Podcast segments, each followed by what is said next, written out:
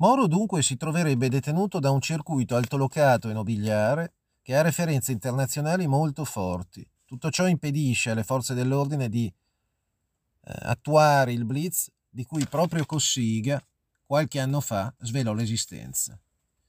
Il team Torre degli incursori della Marina il 21 marzo 78 stava per attuare l'operazione Smeraldo per liberare Moro. Sapevano esattamente che era stato trasferito a Trevignano, lago di Bracciano, ma furono fermati da Andreotti. Una famosa inchiesta di Filippo Ceccarelli, pubblicata su Panorama, fa molto discutere. Si intitola Moro come Kennedy, perché ipotizza che si potessero essere attivati contro Moro gli stessi settori incontrollabili del Dipartimento di Stato e del Pentagono che si erano attivati contro Kennedy.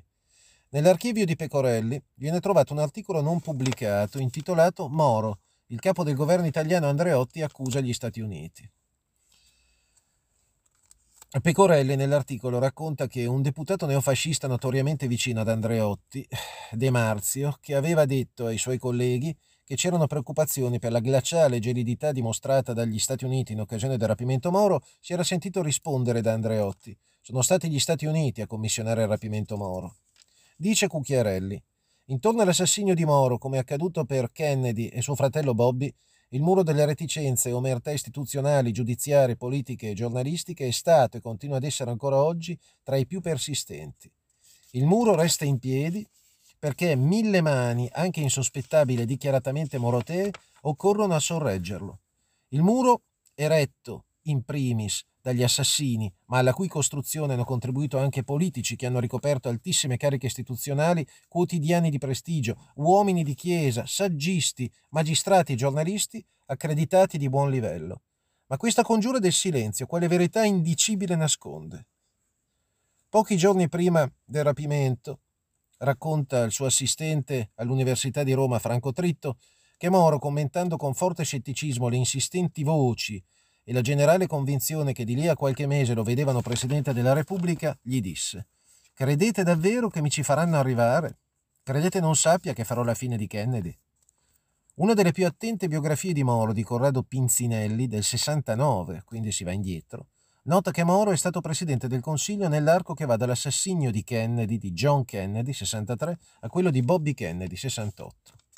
Da notare che Jackie, poco dopo l'uccisione del marito, aveva scritto una lettera a Moro, unico politico italiano ad aver espresso profondo cordoglio per la tragedia che aveva colpito la famiglia Kennedy e l'America democratica. Scrive Jacqueline, mi ha molto commosso come lei sia stato incredibilmente gentile e pieno di attenzioni inviandomi fiori così belli. Quando viene rapito Moro, egli è l'unico candidato alla presidenza della Repubblica. Aveva avuto precise assicurazioni in merito dal segretario PC Berlinguer che incontrava spesso. La cosa interessante in quel momento è che il Presidente della Repubblica Leone, votato a suo tempo da DC e MSI, che avevano ostacolato Moro, è che ad un'intervista rilasciata al giornale D'Amato eh, nel 98, Leone riferì al giornalista D'Amato che il giorno dopo il sequestro Moro convocò l'allora segretario di C. Zaccagnini per manifestargli da uomo, penalista e Presidente della Repubblica tutto il suo dissenso riguardo alla linea della fermezza, annunciata in un comunicato dal partito, quasi contemporaneamente a uno analogo del PC. Zaccagnini non disse nulla e si accommiatò. Leone racconta che nei giorni successivi notò un cambiamento di clima attorno a lui. Spesso non gli venivano recapitati gli abituali mattinali dei servizi che di solito ricevono il Presidente del Consiglio, il Ministro degli Interni e il Presidente della Repubblica. Questo isolamento, come sappiamo, culminerà con la sua defenestrazione il 15 giugno 78, un mese e sei giorni dopo la morte di Moro. È interessante seguire il ragionamento che uno degli allora più ferventi sostenitori di C della linea dura ha fatto in anni recenti, l'allora vice segretario di C Galloni. Dice, qualcuno o qualcosa è intervenuto il 9 maggio 78 nell'ultima fase della, stra- della trattativa tra Brigate Rosse e Stato, politicamente anche accettata dagli Stati Uniti, dato che prevedeva la restituzione alla famiglia di un Moro non più protagonista della vita politica italiana.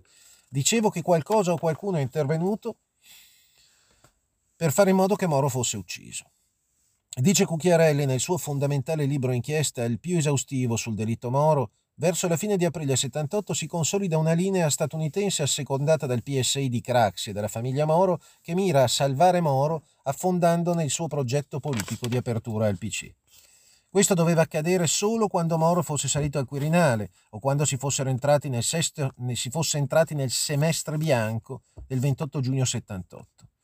Perché non emergessero certe convergenze, certi patti, certi luoghi e presenze, tutti coloro che davvero volevano salvare Moro dovevano ottemperare al diktat politico che era alla radice dell'intera vicenda, impedire al PC la via del governo e assicurarsi che Moro, una volta tutto finito, abbandonasse la politica.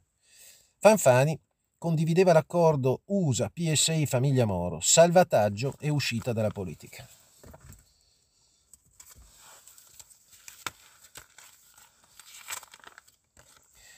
Il PSI e Fanfani della destra DC sostengono la possibilità che il presidente Leone eh, conceda la grazia a un BR che non si sia macchiato di reati di sangue, permettendo così alle Brigate Rosse di liberare Moro. Cossiga si forma la convinzione che il 9 maggio Moro venga rilasciato, ma teme per la sua vita in caso di conflitto a fuoco. Cioè Cossiga pensava di intervenire al momento della riconsegna dell'ostaggio, correndo il rischio di fare uccidere Moro. Giuliano Di Bernardo, gran maestro della massoneria, dice che Moro aveva perso la fiducia negli Stati Uniti, dai quali non sarebbe giunto alcun appoggio al suo progetto di coinvolgere il PC. Gelli in Italia rappresentava il garante per gli interessi di chi negli Stati Uniti deteneva il vero potere. Arrivarono dagli USA a Moro avvertimenti su possibili azioni violente contro di lui.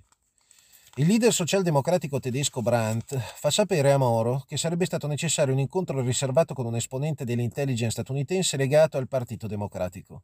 L'incontro avviene a New York in occasione del viaggio che Moro fa negli Stati Uniti come ministro degli esteri nel 1974, quando viene minacciato da Kissinger.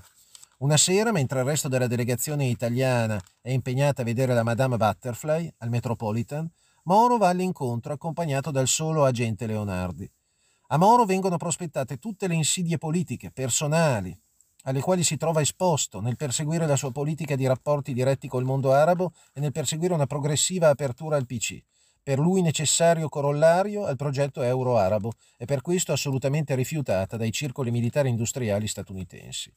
A Moro viene confidato di un contesto di generale ostilità nei suoi confronti all'interno dell'intelligence USA ed è il rischio che tale approfitt- di tale contesto possa approfittare con pressioni dirette da parte di interessi ultraconservatori atlantici, gruppi ai margini dei servizi segreti ufficiali, strumentalizzabili con maggiore spregiudicatezza, essendo collocati in una terra di nessuno.